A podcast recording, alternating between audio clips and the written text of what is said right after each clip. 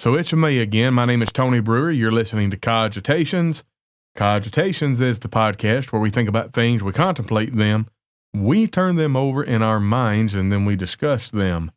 Daniel chapter 7, verse 28, Daniel writes, Hitherto is the end of the matter. As for me, Daniel, my cogitations much troubled me, my countenance changed in me, but I kept the matter in my heart. Now, we're not going to keep the matter in our heart. We're going to talk about it and today we're going to talk about, we're going to talk a little about the Christian and self defense. I have received a very specific question about the Christian and self defense, not whether or not a Christian has the ability or the right, rather, from God to defend himself or herself with extreme prejudice, in other words, deadly force. But how can one claim that a Christian does have the right to defend themselves or their personal property or their family with deadly force in light of the commandment to love your enemies and do good to those that hate you? Well, that's a good question. And before we answer that question specifically, I want to uh, turn our attentions to, to two passages of Scripture that we must consider whenever we talk about the Christian and self defense. And we're going to lay the foundation. And if you have any questions, if you have any objections, uh, put those in the comment section and I will address them. I will try to answer them as best I can. Now, I want to start by saying David Lipscomb, most of us are familiar with David Lipscomb, a great man in the faith. He was a dyed in the wool pacifist. And as far as I can tell on this side of eternity, he will be spending an eternity in heaven. He wrote a lot about his position of pacifism. He did not believe that a Christian could um, go to war. He did not believe a Christian could be a policeman. He believed a Christian must be a conscientious objector. But he understood that not everybody held that view. And from my understanding, he did not make a test of fellowship out of this. If you fall into that camp that you are a pacifist and you cannot, in good conscience, a, either A, carry a deadly weapon, or B, uh, arm yourself in some other way to um, execute deadly force or to to use deadly force in the protection of your life or the life of someone you love or even the preservation of your property, then you're you're going to have a hard time with some of the things that I say. And I would just pray that you would allow me to say them and understand that this is a this is an issue of conscience and not an issue of fellowship. Okay? I cannot I cannot stress this enough.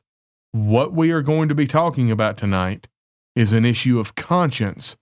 It is not an issue of fellowship. And if you have an issue of conscience where you think that a Christian must be a pacifist, that means you must be a pacifist, then understand that not everybody has not, not everybody has that issue of conscience. But I have been asked, how can you say that a Christian has the authorization from God to use deadly force in defense of his life or the life of people he loves, or even in the preservation and retention of his property, when there is a commandment, a very explicit commandment that's easily understood to love your enemies and do good to them that hate you. All right? Now, uh, we already have a good comment from Deborah O'Neill. I'm not obligated to let somebody hurt me. That, that's, a, that's a good place to start, Deborah. But let's go to these two passages of scriptures. Incidentally, hello all. I can see you there. Uh, Henry McClure, Scott Wall, Diana uh, Harden, uh, uh, Henry McClure's there again. Um, I feel like I'm leaving somebody out. Wayne Vaughn, Jenny Blackwell, Trisha Ricks, and Connie Barden. Good deal. That's it, Connie. It shouldn't be a matter of fellowship, but some do make it so. You know, Connie, Ain't that the way it is with a lot of stuff?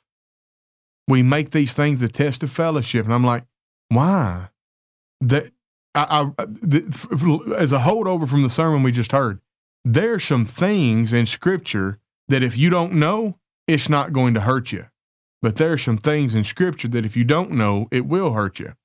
There are some things in Scripture that must be agreed upon. And there are some things in Scripture that it doesn't matter whether or not we agree upon them. We just can't make them a test of fellowship. Pardon me. Okay. Well, first off, let's look at these verses. Let's go to Luke chapter 11, verse 21. When a strong man armed keepeth his palace, his goods are at peace. Now, even taking this verse out of context, this is a general statement, and the implication is that the strong man, fully armed, has the authority. Jesus, Jesus said this, and when a strong man armed keepeth his palace, his goods are at peace. If this wasn't a truth, then this what Jesus was trying to teach these people would not make sense. Let's go all the way back to verse 17. But he, knowing their thoughts, said unto them, Every kingdom divided against itself is brought to desolation, and a house divided against itself falleth. If Satan also be divided against himself, how shall his kingdom stand? Because ye say that I cast out devils through Beelzebub. So he's saying, You're telling you're telling folks that I cast out devils. I'm doing miracles by the power of Satan. Well, how can a house, I, I'm against Satan. If I'm preaching against Satan, then how can a house divided against itself stand? It doesn't, it falleth. But if I, with the finger of God, cast out devils, no doubt the kingdom of God is come upon you. When a strong man armed keepeth his palace, his goods are in peace. But when a stronger than he shall come upon him and overcometh him, he taketh from him all his armor wherein he trusted, and divideth his spoils. He that is not with me is against me, and he that gathereth not with me scattereth. Now, you might say you might be thinking, well, Tony, you can't really use that when a strong man armed keepeth his palace, his goods are in peace, because the strong man here is Satan. Well, you're exactly right. Jesus is telling them, look, Satan is the strong man of the house, and Satan is going to be fighting to keep his house. But one stronger than Satan, the Christ, is come and is spoiling the house, is taking from Satan that which currently belongs to him. That cannot happen unless you bind the strong man first. Why is that? Because it is a universal truth that a strong man has the right, even Satan has the right to protect that which is his and to retain that which is his. A lot of liberal leftists say that the Bible teaches that we don't even have a right to personal property. Right here, Jesus is acknowledging we have a right to personal property and we have a right to go to great extremes to retain that personal property, not to mention the protection of our loved ones, precious souls for whom Christ died. So we have to understand that verse and what it's teaching. And before we before we interpret any other verse, any other verse that we think teaches that a Christian cannot arm themselves in order to keep their palace and allow their goods to be in peace before we interpret any other verse, we have to acknowledge that it's a universal truth that a strong man can go armed and will keep his palace. All right. Let's go to Luke chapter 22. Many of you know already where I'm going. Uh, Luke 22, 56, I think. 22, 36, 56. I can't read my writing.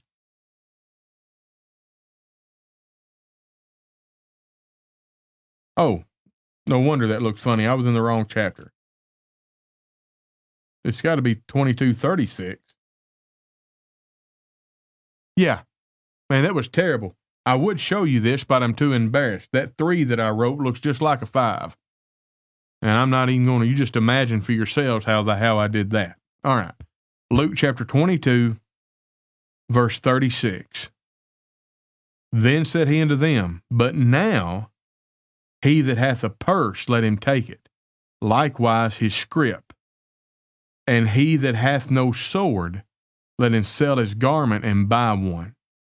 And I've heard this verse twisted and torn about and wrestled with.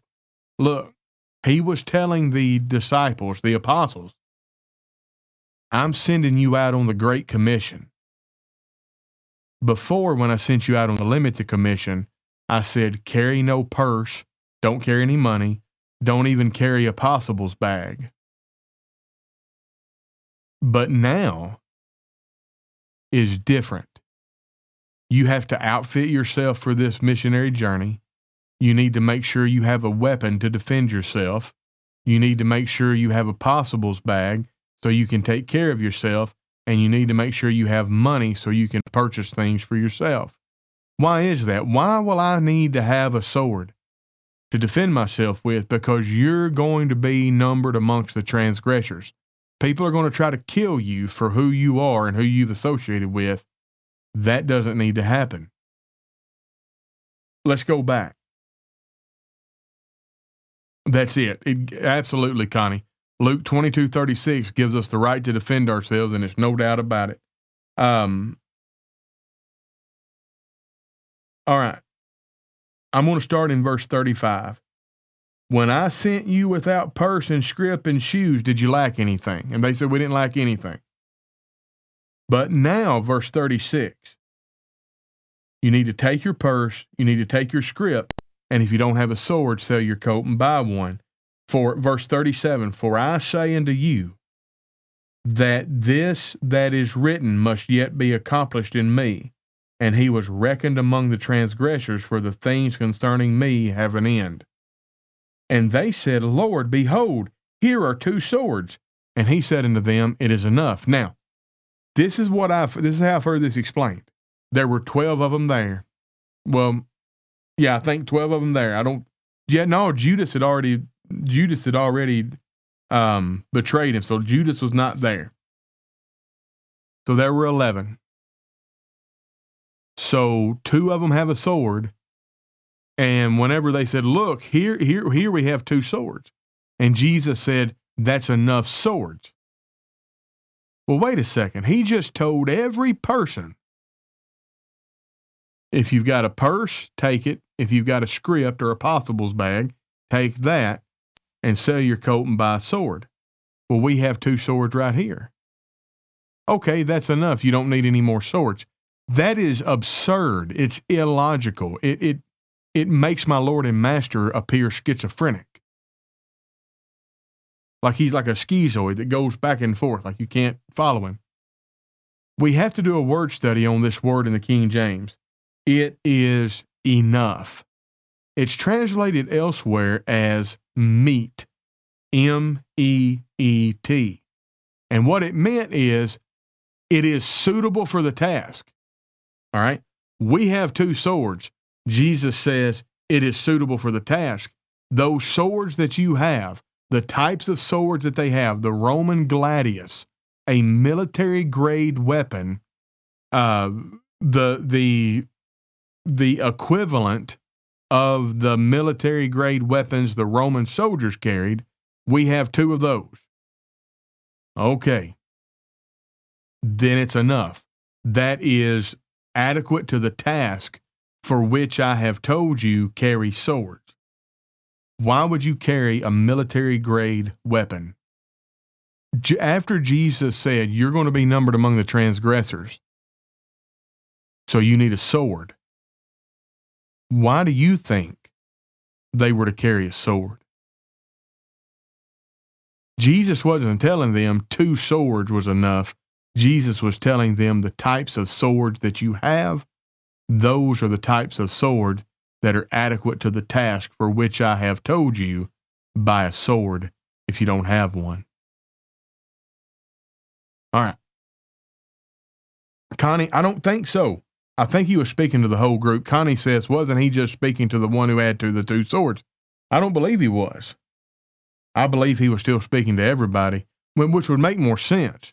Like they think about a think about a um, uh, good night, Trish Ricks. Uh, think about everybody. You got a you got a boss gathering his employees, and the boss says, "Look, if you don't have a coat and a tie that has three buttons on it, you can't work here.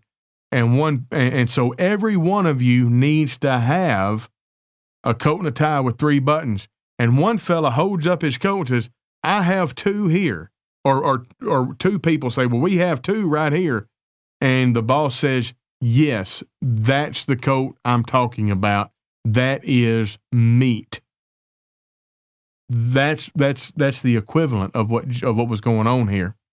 So um so anyway, that I don't think he was talking to just the one. I think there were two in other words, there's no reason to carry two swords, I guess, unless you unless you want to spare, but you have to at least have one in order to protect yourself.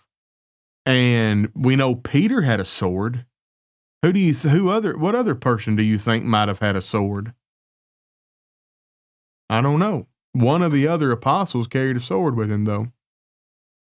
So anyway, we we everything that we read in scripture in the New Testament concerning turn the other cheek, concerning love thy neighbor as thyself, concerning love your enemies, do has to be interpreted through the lenses of the universal truth that a strong man armed uh, keepeth his palace, his goods are in peace. And this interpretation of this scripture that Christians are authorized to carry a military grade deadly weapon because they're going to be numbered amongst the transgressors. Now, you might say, well, Tony, Luke 22 there, that's only to the apostles. If that's only to the apostles, then the Great Commission doesn't apply to us either.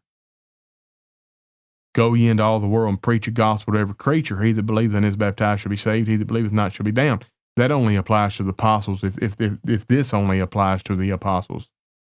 Jesus came and spake unto them, saying, Gita, I think you're right. Simon the Zealot would have had a sword. He was the one that was of the militant faction of this sect of Judaism that wanted to overthrow the Romans. Anyway, now, whenever, um, where was I at? Oh, yeah. And Jesus came and spake unto them, saying, All authority is given unto me in heaven and in earth. Go you therefore and teach all nations baptizing them into the name of the Father and of the Son and of the Holy Ghost, teaching them to observe whatsoever things I have commanded you, and lo, I am with you always, even unto the end of the age. Jesus commanded his disciples, his apostles, sell your coat and buy a sword when you go out on the commission. What would the apostles command the people that they taught? They would command what Jesus commanded them you're going to go on a commission preaching and teaching the gospel? Be sure you carry your purse. Be sure you carry your scrip or your possibles bag. And if you don't have a sword, you need to sell your coat and buy one. Folks, we have the right to carry a deadly weapon to defend ourselves. And evidently, we also have a right to use that deadly weapon in keeping our palace safe. When a strong man armed keepeth his palace, his goods are at peace. Now, I think I've laid that foundation. But I've got a problem. Let's go right over here. Romans chapter 12. Recompense. This is verse 17. Romans 12, verse 17. Recompense to no man evil for evil. Provide things honest in the sight of all men. If it be possible, as much as lieth in you, live peaceably with all men. Dearly beloved, avenge not yourselves, but rather give place unto wrath, for it is written, Vengeance is mine, I will repay, saith the Lord. Therefore, if thine enemy hunger, feed him. If he thirst, give him drink. For in so doing, thou shalt heap coals of fire on his head. Be not overcome of evil, but overcome evil with good. I wish I could remember the man's name. It has slipped my mind. I should have written it down. I don't trust my mind lately, my brethren. Maybe I'm getting old. Do you remember the tragic instance of the police officer who was a female who shot the young man who was either a student or graduate of Harding University? Would somebody please put his name in the comment section? I want to turn your attention to him for a while. That was terrible. That that that young man, his life snuffed out in the prime of it, of his life, and a very interesting thing happened. The judge talked about forgiveness. Botham, uh, Botham was his name. Um, so, and I don't want, I don't want to just call him Botham though. I feel like that. I, I don't know if that's his last name or his first name, but anyway, Botham is the one. Um. So, this young man's family kind of rallied around this woman, and somebody gave her a Bible. That almost brought me to tears. Jean Botham. That's right, Jean Botham. So the family of Jean Botham gave this woman a Bible. They showed her Christian love. I don't know if somebody kills one of my children, Botham Jean, Botham Jean, that's right, his last name was Jean. Uh, if somebody killed one of my children, Tell me what person in the world is more an enemy of me than that person. How do I treat them? Do I hug them around the neck? Do I weep with them? Do I give them a Bible? God in heaven, I hope so. I don't think I would. I don't think I'm that strong, folks.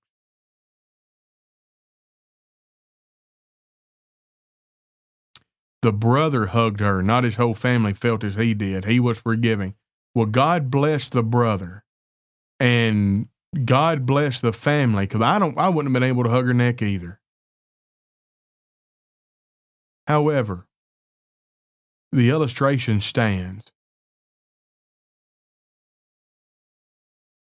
I'm very emotional right now. That worked me up into a kind of an emotion, a, a state of my mind that I don't often live in. That's right, Wayne's mercy on display.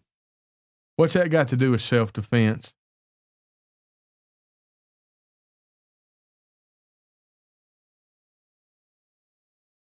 If after the fact you don't feed your enemy or give them to drink. If after the fact you take vengeance into your own hands,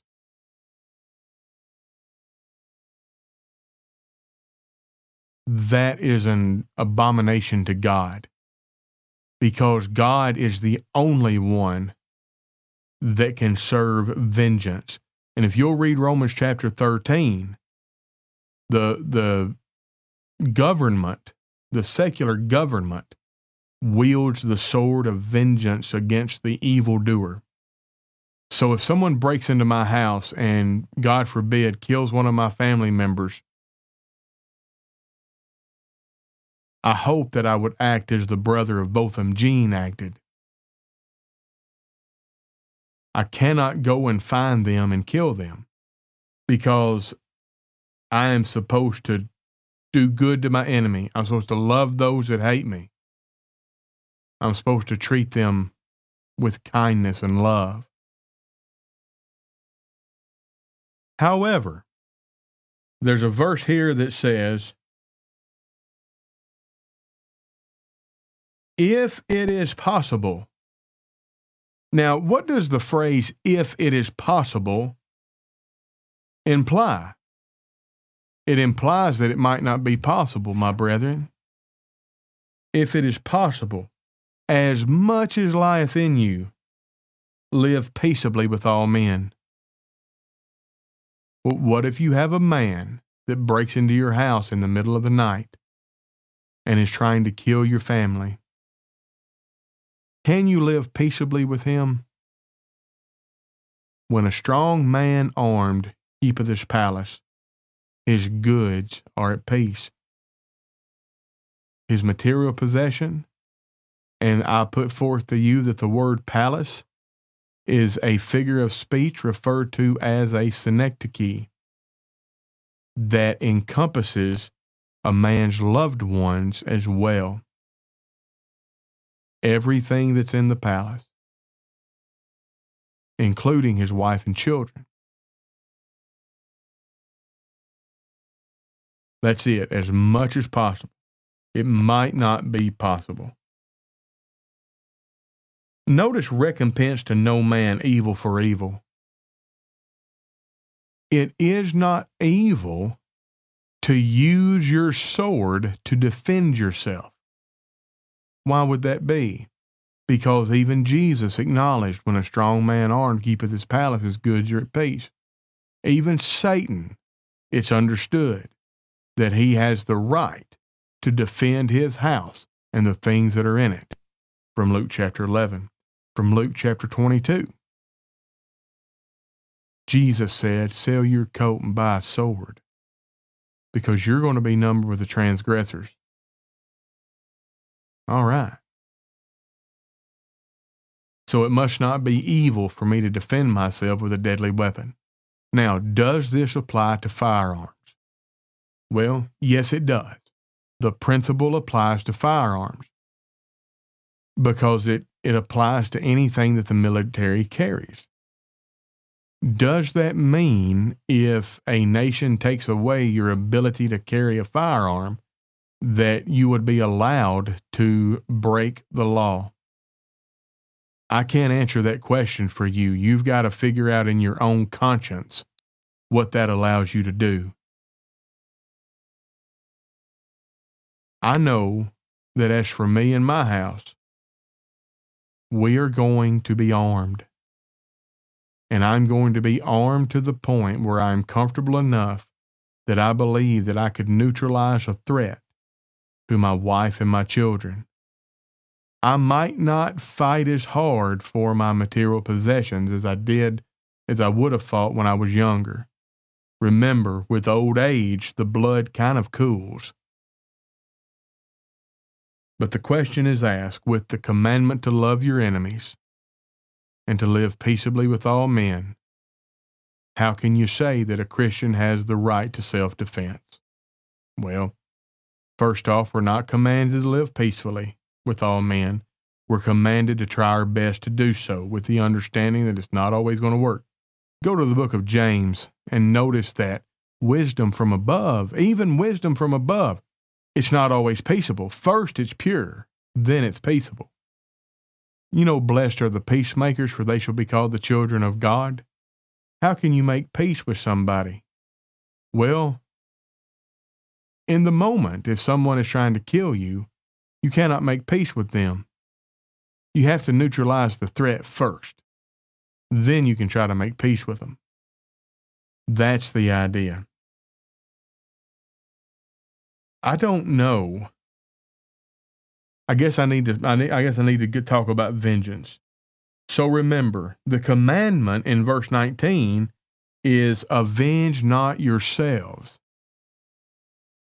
If thine enemy hunger, feed him. The commandment to feed your enemy and give him drink is the antithesis of vengeance. So I am to love my enemies. I'm to do good to those that hate me. But if in the moment they're trying to kill me, then I can I can defend my life because as I said, when a strong man's arm keepeth his palace, his goods are at peace. And then, of course, sell your coat and buy a sword. Anyway, that's right. They can have my junk. They aren't harming my family. Um. So I don't know any. I know it's a very short lesson tonight, a very short podcast tonight, but I don't know how to. I don't know where to go with it anymore. The question is asked: How can you square? How can you reconcile uh, using deadly force to preserve one's life and the life of, of our loved ones with the commandment to love our enemies? It's because I'm not told to love my enemies at my personal harm and all the objections to the contrary. I have to look at the authorization in Scripture. So if I can't, if in my conscience I'm thinking, well, I can't love my enemy and use deadly force if they're trying to kill me, then you're just going to have to die. But let me let me let me put something out there. Most people who are pacifist, they're not really pacifist. They don't mind neutralizing a force, neutralizing a threat with deadly force. They just want to neutralize that threat with deadly force by proxy. They want to use somebody else. Because a pacifist, whenever his wife, whenever his home is broken into, he's going to pick up the phone and dial 911 and the police are going to come and going to shoot the intruder. What's the difference? The intruder's done. If you're truly a pacifist and somebody breaks into your home, you better not dial 911 if you think that you can't neutralize that threat with deadly force. Um, that's why I'm, I'm not a fan of this idea of pacifism. Most folks are not really pacifists. They just want somebody else to do their dirty work. All right. Anybody got any questions or comments? I think I'm done. I think I've answered the question before we even consider the question, I, we have to admit that the scripture authorizes Christians to carry deadly weapons and to use deadly force because there would no be no reason to use a deadly weapon if you didn't if you uh, if you, there would be no reason to um, there would be no reason to carry the, the deadly weapon if you weren't authorized to use it. I'll get it out in a minute.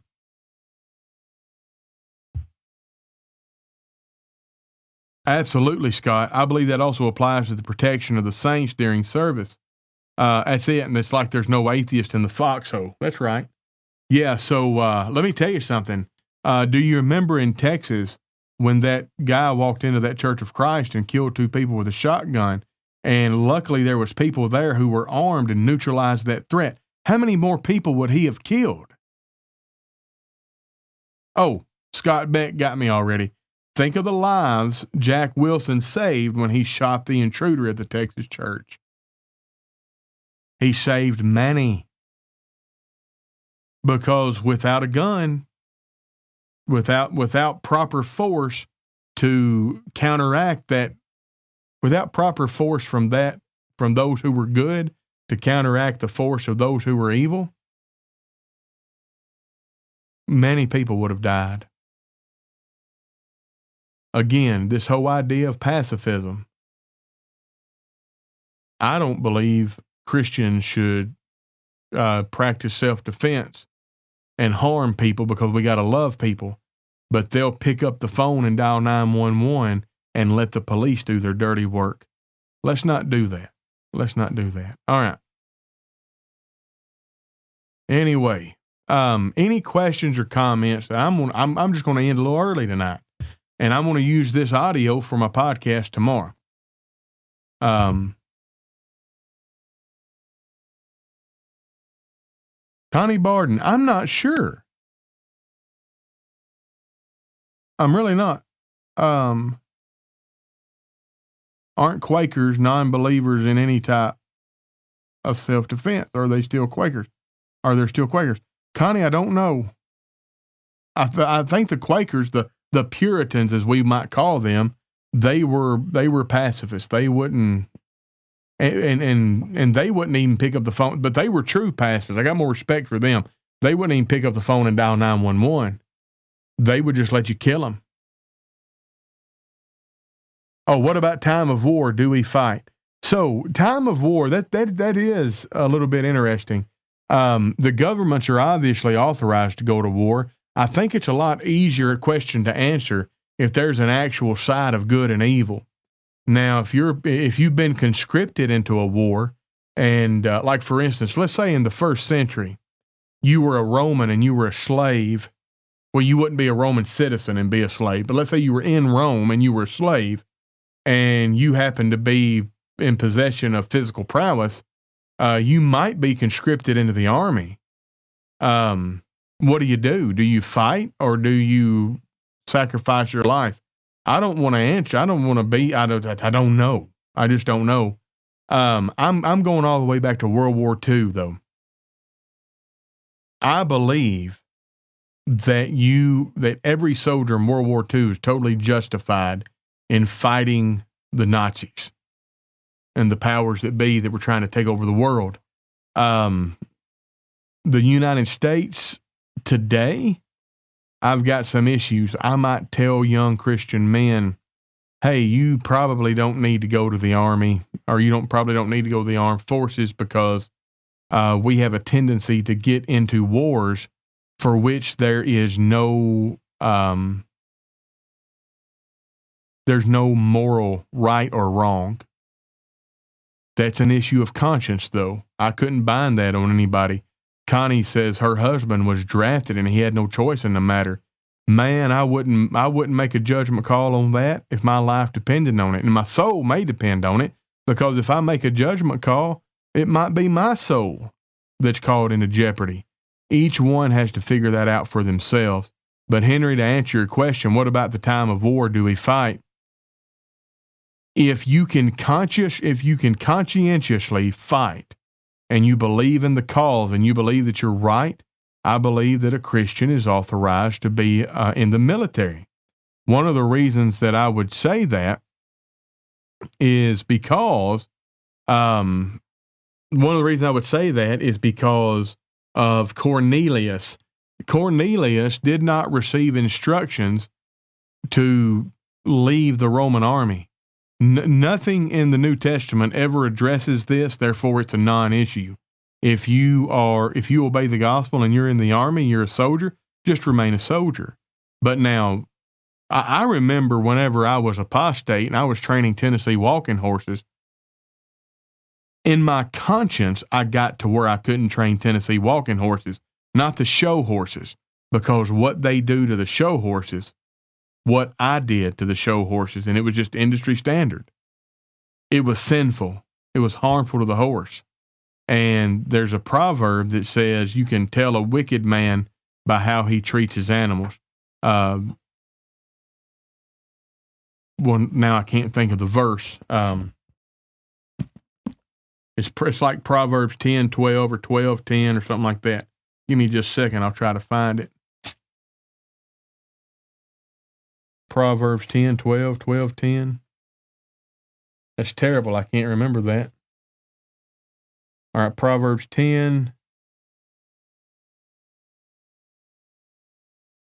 Nope. How about 12, 10? It's 1210. I ought to listen to me more. A righteous man regardeth the life of his beast, but the tender mercies of the wicked are cruel.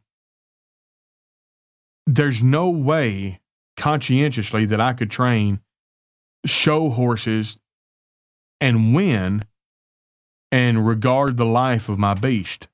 We had to mistreat them. Well, according to the parallelism here, the tender mercies of the wicked are cruel. So that, that's why we have laws to protect animals. Now, what does this have to do with fighting in the army? I couldn't conscientiously train horses, so I had to quit. If you convert to Christianity and you feel so strongly that the war that you're fighting in is immoral, you probably need to get out of the army. I can't answer that question. I can't. And, and inevitably, whenever I, I say something like that, somebody asks the question, well, what about my cousin who's in the army right now? I can't, I can't, I can't talk about that. You know, I talk about suicide a lot, and I don't believe suicide is necessarily a punch ticket to hell. And when I explain myself and we dig into it, somebody inevitably raises their hand and says, Well, what about my uncle? I, oh, sweet, sweet brother or sister, I can't, I, can't make a judgment about your uncle. So when it comes to you today in the Army, Navy, Marines, Air Force, whatever branch of the military you're in, Coast Guard, National Guard, you have to work that out. You have to you have to figure out where you land. and I couldn't tell you because the Bible doesn't tell you. The Bible gives us liberty there, liberty of conscience. So, anyway. Okay. Um Deborah O'Neill says, I remember in the mid 70s, drill sergeants would march their men to church services where I went, and we were a good long ways from the base. And yes, Connie, they do. They have positions for those in the military who don't want to carry a gun. Yeah, you ought to, you ought to look up Alvin C. York, Sergeant York. I believe he was World War One, though. He was from Tennessee. All right. Good topic tonight. It shared a lot of thoughts. It shared a lot of light on a lot of thoughts. Well, good deal. And Melissa Price says righteous judgment in a situation is okay, especially to protect a life. That's right. I, I think we're authorized to preserve our, well, I don't think, I know we're authorized to preserve our life and the life of our loved ones uh, just from those two verses. And there are a multiplicity of other verses. Yes, it is a great movie, Connie. All right, guys, I think I've answered this enough. Um, we are authorized to defend ourselves using deadly force, even in light of the fact that we're commanded to love our enemies and do good to those that hate us. What we are not allowed to do is take vengeance. But self defense in the moment is different than vengeance. Um, I appreciate y'all so much. I'm so glad you've tuned in. Uh, for those of you that are listening to this after the fact on Podbean, Apple Podcast, Spotify, TuneIn Radio, or wherever else you listen, be sure to like and subscribe, and uh, be sure to uh, check out everything that Digital Bible Study has to offer. God bless y'all. Thank you so much, and um, thank you for the good comments. My name's Tony Brewer, and you've been listening to Cogitations and we'll catch you on the flip side.